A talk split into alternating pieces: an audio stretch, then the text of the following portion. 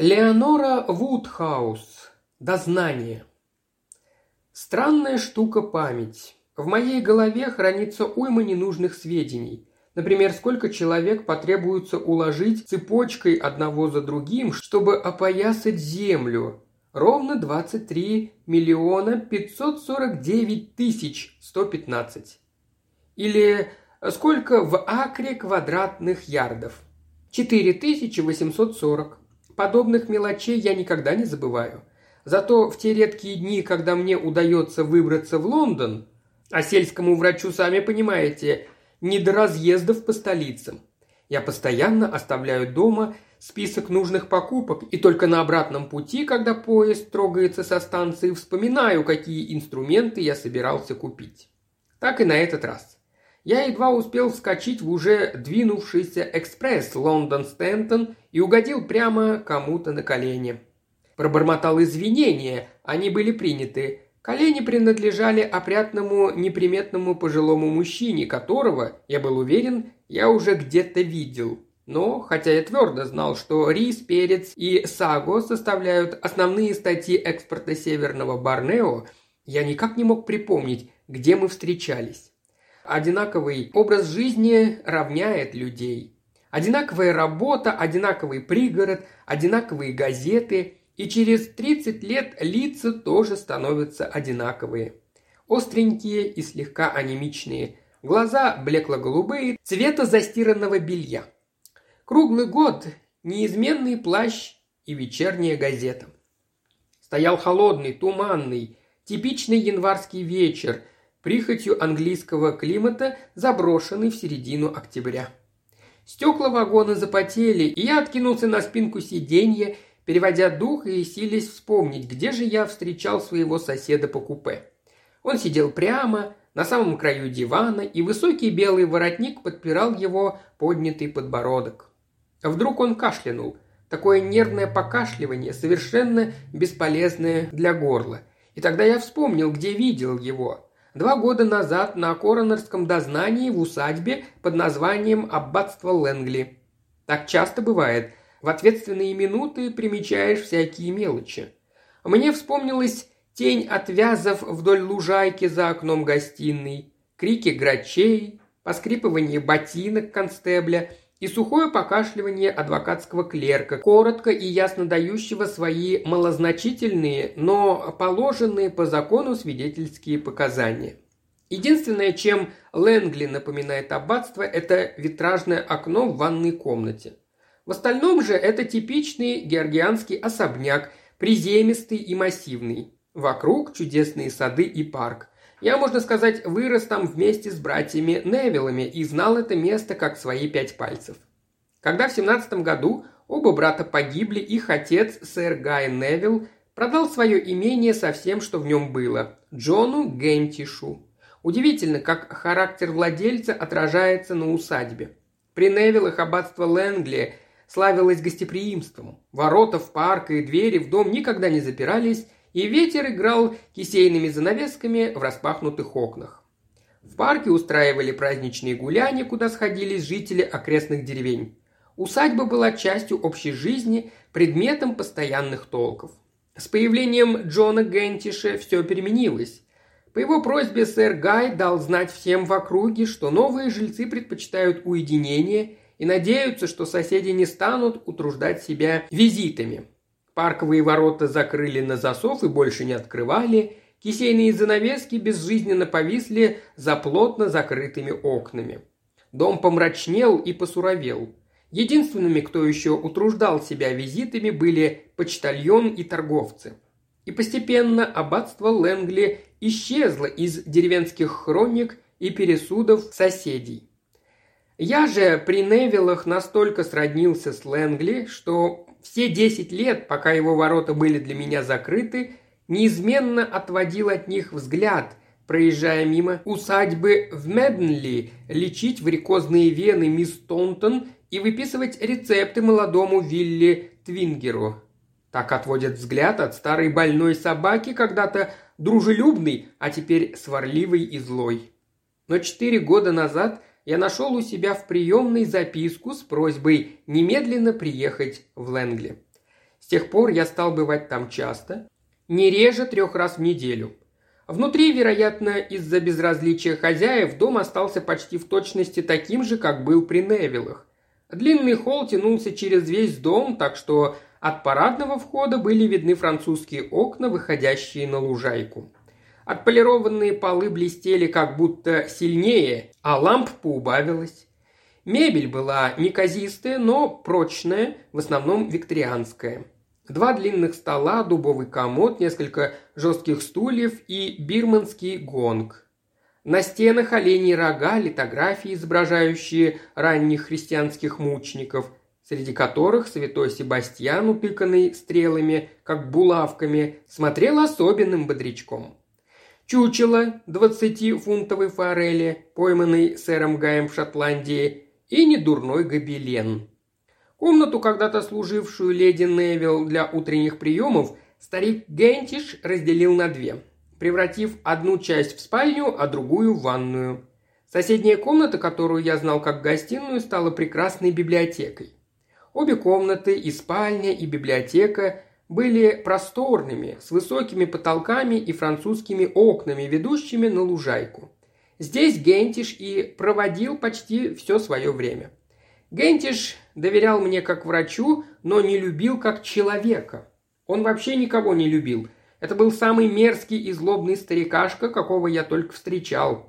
Едва ли не единственное мое удовольствие от общения с ним состояло в том, чтобы побольше вогнать шприц ему в руку. Он быстро распугал всех лондонских сиделок, и пришлось мне заманивать на свободную должность мисс Мэви из Меденли. До этого она 15 лет ухаживала за своей больной матерью, которая даже старому Гентишу дала бы 100 очков вперед. Оно, конечно, с таким слабым сердцем и таким циррозом печени, как у Джона Гентиша, долго не живут, но старикан, боясь смерти, слушался меня и благодаря диете, лекарствам и электролечению даже как будто пошел на поправку. Некоторые женщины меня пугают. Всегда-то у них найдется какая-нибудь кузина, которая знавала тетушку убитого. Вот и мисс Тонтон, та с варикозными венами, хотя она уже много лет была прикована к постели, зато племянница служанки ее заловки была замужем за сыном управляющего бумажной фабрикой Гентише в Онтарио. Как и всякая женщина, мисс Тонтон глубоко презирала точность в деталях, но в целом ее сведения всегда были верны. С ее слов выходило, что за первые 40 лет своей жизни Гентиш успел семь раз промотаться до нитки. Впрочем, с цифрами мисс Тонтон всегда обращалась вольно. И был самым отъявленным негодяем не только в Лондоне, но даже в Буэнос-Айресе, где и стандарты негодяйства выше, и конкурентство побольше – он был жадным, жестоким, властолюбивым, и на всех его бумажных фабриках и золотых приисках не нашлось бы ни одного человека, не мечтавшего сварить его заживо в котле с кипящим маслом. И все это, значительно говорила мисс Тонтон, я узнала не от кого-нибудь, а почитай от управляющего его собственной фабрики. Мисс Тонтон относилась к Богу, как тетушка к любимому племяннику – она объясняла его мотивы и охотно предсказывала следующие шаги. Новость о том, что у Гентиша расстроилось здоровье, она встретила как человек, к советам которого, наконец, прислушались. Мисс Тонтон твердо верила в расплату за грехи. Что же касается ее собственных варикозных вен, то они, по ее мнению, были посланы ей в испытание, как язвы небезызвестному Иову. Она принимала их как знак расположения, хвалила Бога за беспристрастность и частенько его прощала. Не знаю, любил ли Гентиш своего племянника. Уильям был его единственным наследником. Они, конечно, ссорились, в том числе из-за денег, но, думаю, гораздо больше самих ссор старику нравилось ощущение собственной власти. Приятно было пригрозить племяннику отменой щедрого содержания и увидеть, как вспыхивает его лицо. Уильям специализировался по женщинам и лошадям, он был по-своему красив, зловещий, демонической красотой и унаследовал дядюшкин характер, которому добавил собственных вздорных идей. Иногда он приезжал на машине в Лэнгли и оставался там дня на два, на три. Так и текла наша жизнь тихо и однообразно. Иногда, повидав Гентиши, я спускался по лужайке к озеру, окруженному красными ивами, садился у лодочного павильона и изобретал для старика какую-нибудь особенно зверскую диету. А потом как-то днем у меня раздался телефонный звонок. Звонила мисс Мэви. «Доктор Меллон? Ах, доктор Меллон, приезжайте скорее. Мистер Гентиш умер». Джон Гентиш действительно умер. Умер от передозировки морфия принятого из рюмки для сердечных капель. В тот же вечер нас собрали в гостиной аббатства Лэнгли на дознание. Коронер, мистер Даффи и констебль Паркер восседали за столом. Домашние сгрудились в дальнем конце комнаты. Мистер Даффи прочистил нос, и к запаху кожаных стульев и маринованных огурцов примешался запах капель от насморка, которыми был смочен его носовой платок. Слезящимися от простуды глазами он посмотрел на дворецкого Краучера. «Все в сборе?» «Все, кроме мистера Уильяма Гентиша, сэр. Он еще не вернулся». «Спасибо. В таком случае вызывается доктор Меллон». Мои показания не заняли много времени. История болезни Джона Гентиша, причина смерти – все в таком духе. Затем вышла мисс Мэви и в полном убеждении, что ей предстоит битва не на жизнь, а на смерть, представила блестящую защиту из семи разных алиби на тот день. «Вы говорите», – спросил коронер, – «что морфий, который вы вводили покойному, когда его боль делалась невыносимой, стоял на верхней полке шкафчика с лекарствами и был помечен этикеткой с отчетливой надписью «Морфий». «Да», «Храбро, как Жанна Дарк перед судом Инквизиции», – ответила мисс Мэви. «Можете спросить кого угодно, вам любой подтвердит».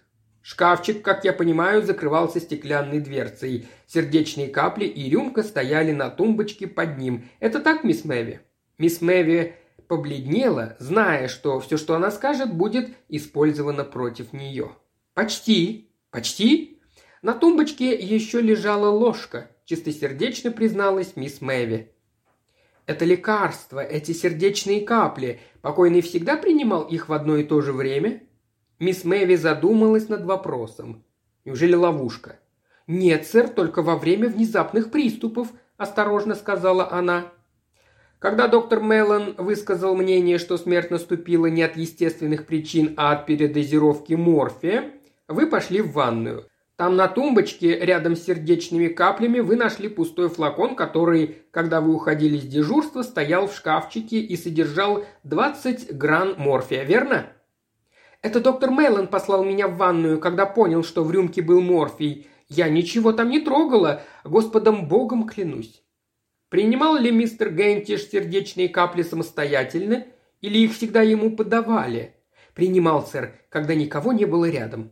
Мисс Мэви, Разделяете ли вы мнение доктора Меллона о том, что больной не мог принять морфий случайно? Нет, сэр. Нет? То есть вы полагаете, что мог принять и случайно? Нет, сэр. То есть да, сэр. Я согласна с доктором Меллоном, что не мог. Благодарю вас, у меня больше нет вопросов. Мисс Мэви, над которой еще нависала тень шафота, всхлипнула, попросила у Корнера капли от насморка и опустилась на стул, тяжело дыша. Следующим давал показания дворецкий Краучер. Вы говорите, что, получив сегодня утреннюю телеграмму, мистер Гентиш обнаружил признаки гнева. Несомненно, сэр. Что было потом? Он спросил, дома ли мистер Уильям. И что вы ему ответили? Что мистер Уильям уехал на своей машине в полдесятого. Что потом? Он велел мне убраться к черту, сэр, и забрать с собой его треклятого племянника, но прежде мистер Гентиш велел соединить его с Траубриджем и Хейем. Его адвокатами? Да, сэр. А дальше? Он вызвал меня и распорядился подать машину э, к поезду, прибывающему без четверти два, чтобы встретить человека из адвокатской конторы, которого затем сразу проводили в библиотеку сэра Гентиша, если я правильно понимаю. Да, сэр. Что было дальше? Минут через пятнадцать в библиотеке прозвенел звонок, сэр. Я зашел туда, и мистер Гентиш попросил меня засвидетельствовать его подпись на новом завещании. Вы подписались. Что потом? Обычное распоряжение убираться к черту, сэр. То есть до половины пятого в доме все было тихо. Да, сэр. Господин из конторы вышел из библиотеки через пару минут после меня. У нас было заведено, что никто не беспокоит мистера Гентиша до половины пятого, когда мисс Мэви идет его будить. Сегодня в полпятого звонок затрезвонил на весь дом, и когда я вошел в библиотеку, мисс Мэви сообщила мне, что мистер Гентиш умер. Я оставался там до прибытия доктора Меллона. Вызвали адвокатского клерка. Ваша контора получила сегодня утром телефонный звонок от мистера Гентиша. Правильно ли я понимаю, что он хотел составить новое завещание? Да, сэр. Когда вы приехали сюда, вас проводили в библиотеку. Что было дальше? Я зачитал мистеру Гентишу составленный нами текст завещания. Он его одобрил с одной поправкой. Затем он позвал Дворецкого, и мы вдвоем засвидетельствовали его подпись. Не было ли в поведении мистера Гентиша чего-нибудь странного, наводящего на мысль, что он хочет покончить с собой? Трудно сказать, сэр. А что было после того, как вы подписали завещание? Мы с мистером Гентишем минут десять поговорили о подоходном налоге. Затем я вышел из библиотеки и, как обычно, пошел посидеть в саду, пока у меня оставалось время до поезда. Значит, вы бывали здесь и раньше. По тому же делу? В основном, да, сэр. То есть мистер Гентиш имел обыкновение менять завещание. О, да, сэр. Часто. Семь раз за последние десять лет, сэр. Наступило молчание. Потом коронер снова обратился к дворецкому. Я нашел записку на столе у мистера Гентиша. Твиллер и Дуайт. Четверг, 12.00. Вы можете объяснить, что это значит?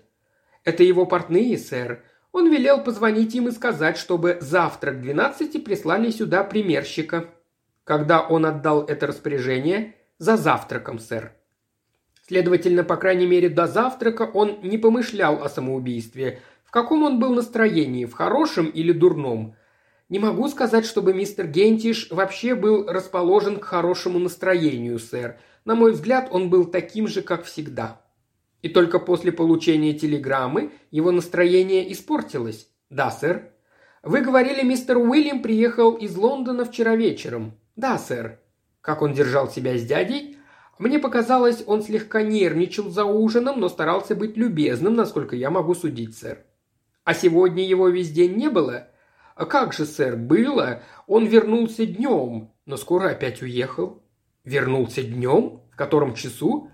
Точно не знаю, сэр, но я видел его машину возле дома, когда шел в библиотеку засвидетельствовать подпись мистера Гентиша, сэр. Это было где-то в полтретьего, и машина еще стояла, когда мисс Мэви стала звонить доктору Меллону. Но когда через 15 минут доктор приехал, и я открывал ему дверь, машины уже не было. В наступившем молчании запах маринованных огурцов стал острее. Скрипнули стулья, всех вдруг одновременно посетила одна и та же догадка. Знал ли мистер Уильям о телеграмме? Нет, сэр, ее доставили уже после того, как он уехал. Снова молчание. То есть он не знал, что мистер Гентиш намеревается изменить завещание и что господа... М господа его адвокаты послали сюда своего представителя? Нет, сэр. Удивительные все-таки существа люди. Они могут годами быть знакомы с каким-нибудь человеком, без всякого интереса проходить мимо него по многу раз за день, отлично знать его лицо, манеры, привычки, но стоит ему услышать, что от него ушла жена – или что он застрелил родную мать, как они готовы толпиться часами, лишь бы еще раз на него взглянуть. Практически все мы за последние пару лет, а кое-кто и дольше, досыта насмотрелись на Уильяма Гентиша, и никого его вид не приводил в особый восторг. Но когда вслед за последними словами Дворецкого хлопнула входная дверь, и по натертому паркету холла гулко застучали шаги, все взгляды в гостиной обратились к дверной ручке. Среди нас, я уверен, были такие, кто считал праздником день, проведенный вдали от Уильяма Гентиша. Мы с Дворецким могли бы возглавить список, однако, чем ближе слышались шаги, тем сильнее росло напряжение в комнате, и жужжание одинокой мухи казалось ревом аэроплана. Поскрипывая стульями, мы подались вперед и замерли в ожидании. Шаги стихли, ручка повернулась, и стулья снова хором скрипнули. Не знаю, какой перемены мы ждали от Уильяма Гентиша, но помню свое чувство смутного разочарования, когда я увидел его в дверях, нисколько не изменившимся с нашей последней встречи. Услышав о смерти дяди и о ее причине, он, казалось, удивился. Последовал ритуал, которого мне, наверное, никогда не понять. Мистер Даффи не хуже моего знал Уильяма Гентиша и не раз, прохаживаясь зимой по нашим улочкам, бывал обрызган грязью из-под колес его автомобиля. Однако теперь угрохал битую четверть часа на установление его личности. Казалось, вопросом не будет конца.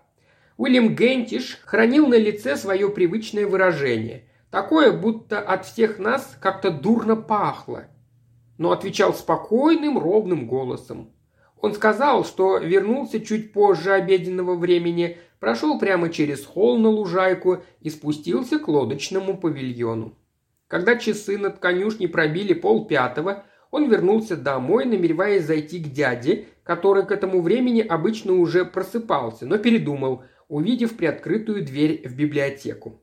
Констебль Паркер вел официальный протокол дознания, записывая все слово в слово. Его сдавленный тон служил сигналом, что взятый темп слишком высок, и тогда вопросы прекращались до тех пор, пока он все не допишет. После очередного такого перерыва коронер продолжил.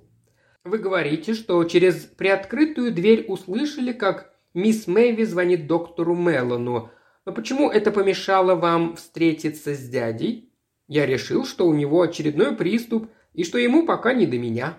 И вы, следовательно, ничего не знали о телеграмме? Какой телеграмме? Коронер повернулся к констеблю Паркеру. «А, «Зачитайте, пожалуйста, телеграмму, констебль».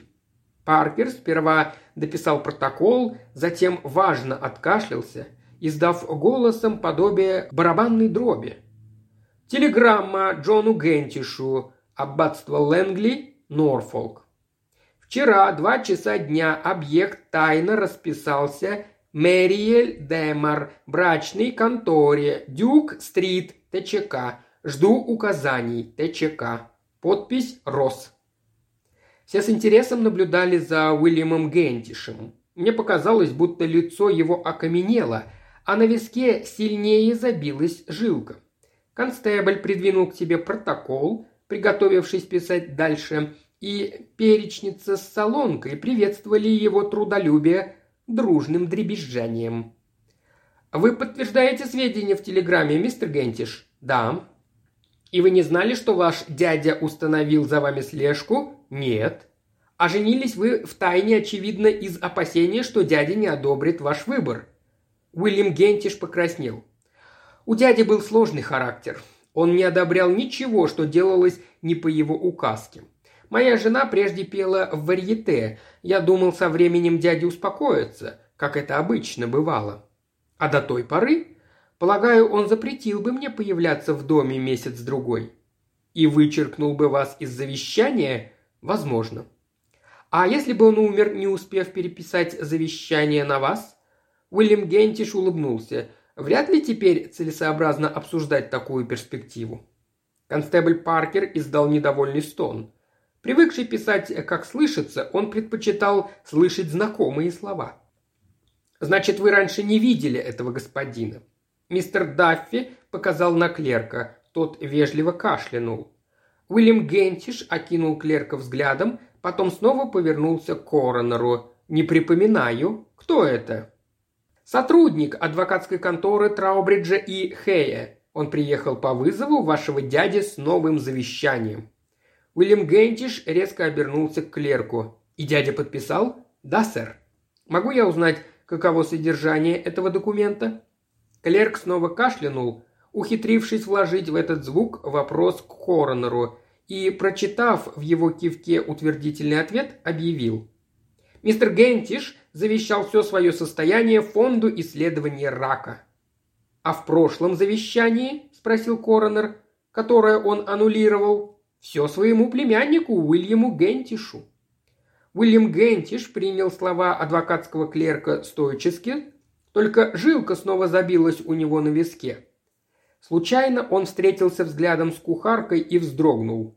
Так могла смотреть только женщина, никогда не убивавшая дяди, на того, кто дядю убил. Думаю, лишь тогда он начал понимать всю опасность своего положения. Он знал, что дядя не одобрит свадьбу, которую вряд ли удалось бы надолго сохранить в тайне. Он знал о слабости дядиного здоровья, не раз готовил ему сердечные капли и знал, где хранится морфий. Стоило лишь зайти из сада в библиотеку. Ему было прекрасно известно, что если дядю потревожить во время послеобеденного отдыха, то от гнева у него наверняка начнется очередной приступ. Тогда, как обычно, он принес бы ему сердечные капли, только на этот раз со щедрой добавкой морфия. Быть может, он даже с интересом наблюдал, как дядя глотает капли и как темнеют мешки у него под глазами, а потом взял книгу и тихо спустился к лодочному павильону. Может, он преспокойно сидел там и читал, пока над конюшней не пробили часы. Коронер продолжил допрос. «Вы говорите, мистер Гентиш, что не покидали сада, пока часы не пробили полпятого?» Если раньше Уильям Гентиш отвечал на вопросы сразу же и с видом глубокого равнодушия, то теперь он стал медлить. Видно было, что он колеблется, раздумывает, занимает оборону. Мы с интересом наклонились вперед, громко заскрипев стульями. Не покидал. И все это время не подходили к библиотеке. Не подходил. Но могли бы, и вас бы никто не заметил, не так ли? Возможно, но, повторяю, я к ней не подходил. Презрительное фырканье кухарки эхом прокатилось по гостиной. В незаметно сгустившихся сумерках наши лица приобрели расплывчатые очертания. Холодный ветерок шевелил записки констебля Паркера, часы над конюшней пробили восемь. «Значит, нам остается только поверить вам на слово, что после приезда вы все время провели в лодочном павильоне. Боюсь, что так». Последовало тяжелое молчание. Внезапно адвокатский клерк прокашлялся и заговорил. «Мистер Гентиш говорит совершенную правду о своем местонахождении. Я могу подтвердить его слова. Как только я покинул мистера Гентиша-старшего, я вышел в сад посидеть в тени, дожидаясь времени, когда надо будет идти на станцию. Там, сидя на лавочке под кедром, я заметил мистера Гентиша-младшего. Он курил в лодочном павильоне. Он, наверное, не обратил на меня внимания, но его показания верны. Он оставался в павильоне до тех пор, пока не ударили часы. До чего же испорчена человеческая природа? Вместо того, чтобы радоваться, что наш ближний не запятнал рук в крови другого ближнего, все мы, сидящие в комнате, кроме, пожалуй, коронера, перед которым забрежила, наконец, надежда попасть домой и попарить ноги в горчичной ванне, были разочарованы. Любой, в ком есть театральная жилка, сразу бы увидел, что Уильям Гентиш, такой высокий, надменный, с черными усами и крупными белыми зубами, идеально подходит на роль злодея. Его руки просто обязаны были обогриться дядиной кровью. Так он лучше смотрелся, так ему больше шло. За себя скажу, что поскольку я, как и остальное человечество, предпочитаю думать о своем ближнем самое дурное – мне казалось, что если Уильям Гентиш и не убил своего дядю, то лишь потому, что эта мысль вовремя не пришла ему в голову. Когда мы оправились от нашего естественного разочарования, дворецкий Краучер зажег газовые рожки и снова пошли бесчисленные нескончаемые вопросы. Адвокатский клерк ничего не мог добавить к своим показаниям. Он повторял только, что видел Уильяма Гентиша в лодочном павильоне и что он оттуда не выходил. Снова вызвали дворецкого, потом отчаянно защищавшуюся мисс Мэви, потом меня. Вернулись к вопросу о морфии. «Не могла ли, — обратился мистер Даффи ко всем присутствующим, — не могла ли настойчивость мистера Гентиш относительно легкой доступности морфия объясняться не столько более утоляющими свойствами последнего, сколько суицидальной наклонностью первого? Констебль Паркер выронил карандаш. «Это что-то очень мудрено, сэр. Можно я запишу своими словами? Вы хотите спросить, не нарочно ли он траванулся?» Вопросы и ответы продолжались, но показания клерка, как незаинтересованного свидетеля, уже решили дело. И когда мисс Мэви вспомнила, что старик неоднократно высказывал пожелание скорой смерти, хотя, полагаю, все же ее, а не своей. А часы над конюшней пробили девять, мистер Даффи постановил, что смерть Джона Гентиша наступила в результате самоубийства, совершенного в помрачении ума. Не знаю, сказал ли Уильям Гентиш что-нибудь клерку, выходя из гостиной. Помню только, как он угрюмо прошел через холл, не замечая столпившихся слуг и не говоря нам ни слова. Хлопнул входной дверью и был таков. Только рев мотора да визг колес были его прощанием. Присутствие смерти удивительно меняет все в доме. Когда в холле возле входной двери мы договаривались о планах на следующий день, все вокруг нас казалось безжизненным и холодным, наши шаги и голоса звучали как-то гулко, а черные, незавешенные окна чем-то напоминали мне мертвые, остекленевшие глаза.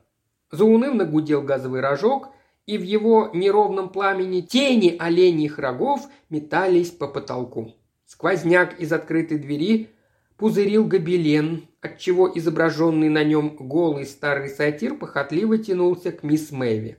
Та задумчиво смотрела вслед укатившему Уильяму Гентишу. Это же надо потерять целое состояние. Благотворительность, подумать только. Такие деньги пропали. Она вздохнула и тут же чихнула. Адвокатский клерк положил свой портфель и подал ей пальто. «Они не пропали», – тихо сказал он. К дверям подъехала машина, коронер взглянул на часы. «Похоже, это за вами, чтобы отвезти на станцию», – сказал он клерку. «Спасибо за показания, боюсь, нам придется снова вас потревожить. Я свяжусь с вами через денек-другой». Клерк поднял портфель, взял пальто и шляпу. «Я в вашем полном распоряжении, сэр. Покойной ночи, джентльмены». От пронзительного свистка я вздрогнул и проснулся. Судя по тому, что грохочущий поезд уже подъезжал к Ренхему, я проспал часа два. Скрюченная спина отчаянно ныла, я потянулся. Против меня, прямой как палка, сидел тот самый клерк. На руках потертые перчатки, аккуратно застегнутые на запястьях. Рядом на сиденье знакомый портфель. Я наклонился к нему. «Вы меня помните?» «Как не помнить, сэр? Вы доктор Меллон. Я имел удовольствие встречаться с вами на дознании в аббатстве Лэнгли». Он кашлянул. Я так понимаю, усадьбу так и не удалось продать? Да, она теперь совсем заброшена. Я частенько забредаю туда, вспоминаю о былом. Я ведь, можно сказать, там вырос. Я зевнул.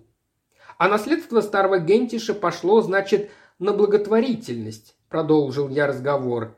Я все удивлялся, отчего это Уильям не оспорил завещание. У него ведь были на это все основания неуравновешенность старика, помрачнение рассудка, самоубийство, да мало ли.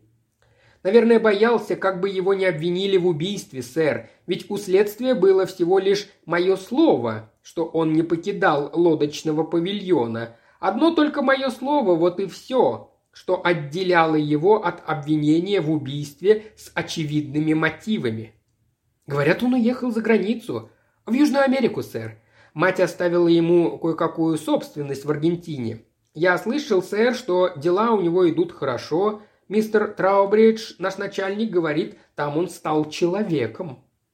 Да, если бы он получил наследство, то быстро спустил бы его. Он обещал стать таким же законченным эгоистом, как и его дядя. Забавно. Хоть старик Гентиш и менял то и дело завещание, я всегда был уверен, что в конце концов он собирался все оставить племяннику. Мне казалось, ему просто нравилось пугать Уильяма лишением наследства.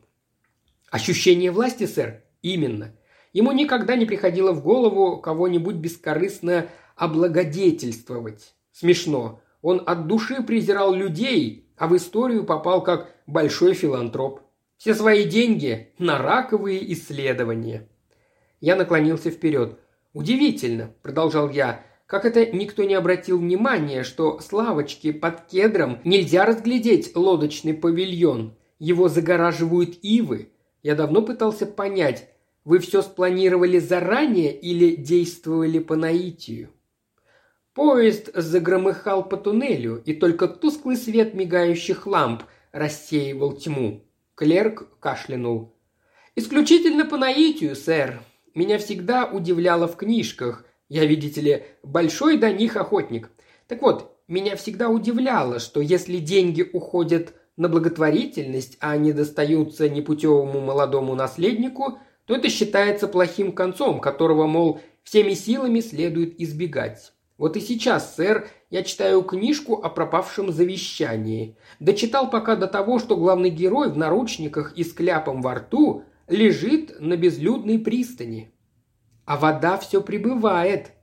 И очень быстро, сэр а у него всего три часа до полуночи, чтобы найти некий документ, иначе все тетушкино наследство пойдет на благотворительность. Но он успевает найти документ. Да, сэр. А вы бы закончили историю иначе. Да, сэр. Мы помолчали. А как, позвольте спросить, вам пришла в голову эта мысль? Полюбопытствовал я. Ну, дни мистера Гентиша определенно были сочтены, сэр. Когда он подписывал новое завещание, у меня мелькнула мысль. Вот бы хорошо, если бы он умер прежде, чем успеет передумать. Иначе пришлось бы мне опять переписывать завещание на мистера Гентиша-младшего, а я слишком хорошо его знал, чтобы тешить себя надеждой, будто его деньги достанутся кому-нибудь, кроме букмекеров. Тут он весь в дядюшку, сэр.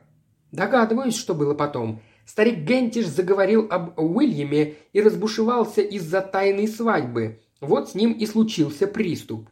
Да, сэр. Его лицо побагровело, губы побледнели. Я стоял и смотрел, надеясь, что он вот-вот умрет. Но он не умирал. Он велел мне пойти накапать ему лекарство из пузырька на столике в ванной. Инструкция на пузырьке. Я немного близорук, сэр. Мне понадобилось некоторое время, чтобы разобраться. Когда я надел очки, мне первым делом бросилась в глаза склянка с надписью «Морфий». За склянкой дверцы шкафа. Я открыл шкафчик, достал морфий и налил его в рюмку. Все это время из библиотеки раздавались гневные крики мистера Гентиша. Когда я принес ему рюмку, он обругал меня дураком, схватил ее и выпил залпом. Слишком быстро, чтобы почувствовать неладное, предположил я. «Наверное. Он только глубоко вздохнул, закрыл глаза и откинулся в кресле. А я вернулся в ванную и вытер платком все, за что брался. Как я понимаю, так и полагается поступать после убийства. Потом я вернулся в библиотеку, собрал свои бумаги и уложил их в портфель. За все это время мистер Гентиш даже не шелохнулся. Не знаю, дышал ли он еще или уже нет. Собравшись, я вышел из библиотеки и тихо закрыл за собой дверь. Потом позвал звонком мистера Краучера и сказал ему, что посижу в саду до поезда. Старый хрыч угомонился, спросил он меня, и я ответил, что да. «А вы не допускали, что Уильяма Гентиша обвинят в убийстве?» «Нет, сэр. Мне казалось, переписанное завещание снимает с него всякие подозрения. Я ведь не знал, что ему не было известно о моем приезде, ни о его цели». А так как же вы все-таки увидели его тогда в саду? Заметили, как он спускался по лужайке к павильону? Нет, сэр, я вообще его не видел. Задремал, наверное. Но когда представился случай, я не мог не подтвердить его алиби. Мне ведь это ничего не стоило, сэр, а я чувствовал себя перед ним в долгу. А вас никогда не мучила совесть от того, что вы совершили?» Он, казалось, удивился. «Совесть? Да ведь деньги пошли в фонд исследования рака, сэр. Вы не читали последнего отчета из фонда? Такой прогресс, что вы? Совесть. Скажете тоже, сэр. Я слишком высоко ценю человеческую жизнь, чтобы мучиться совестью. Поезд тряхнуло. Клерк посмотрел в окно и засобирался. А вот и моя станция, сэр. Поскрипывая и постановая, поезд остановился. Кондуктор распахнул дверь, и в вагон пополз вечерний туман. Станция Кренхэм, станция Кренхэм. Пересадка на поезда до Кедама, Стакли, Баксхилла и Вайнминга, проревел кондуктор. Вам помочь с багажом? Нет, спасибо. Клерк повернулся ко мне. Было очень приятно с вами поговорить, сэр. Доброй ночи. Нет на свете тишины более ясной, чем когда останавливается поезд. На ее фоне гораздо отчетливее слышны остальные звуки. Шипение вырывающегося пара, звон и дребезжание молочных бидонов и приглушенный крик кондуктора «Пересадка!». Вдруг машина пробуждается, вагон вздрагивает, слышится поскрипывание колес. Какое-то мгновение зеленые огни, красные огни, носильщики, старухи и адвокатские клерки все еще видны в запотевших окнах. Но потом скрип колес учащается, сменяется мерным постанованием, и набирающий скорость поезд уносит вас прочь.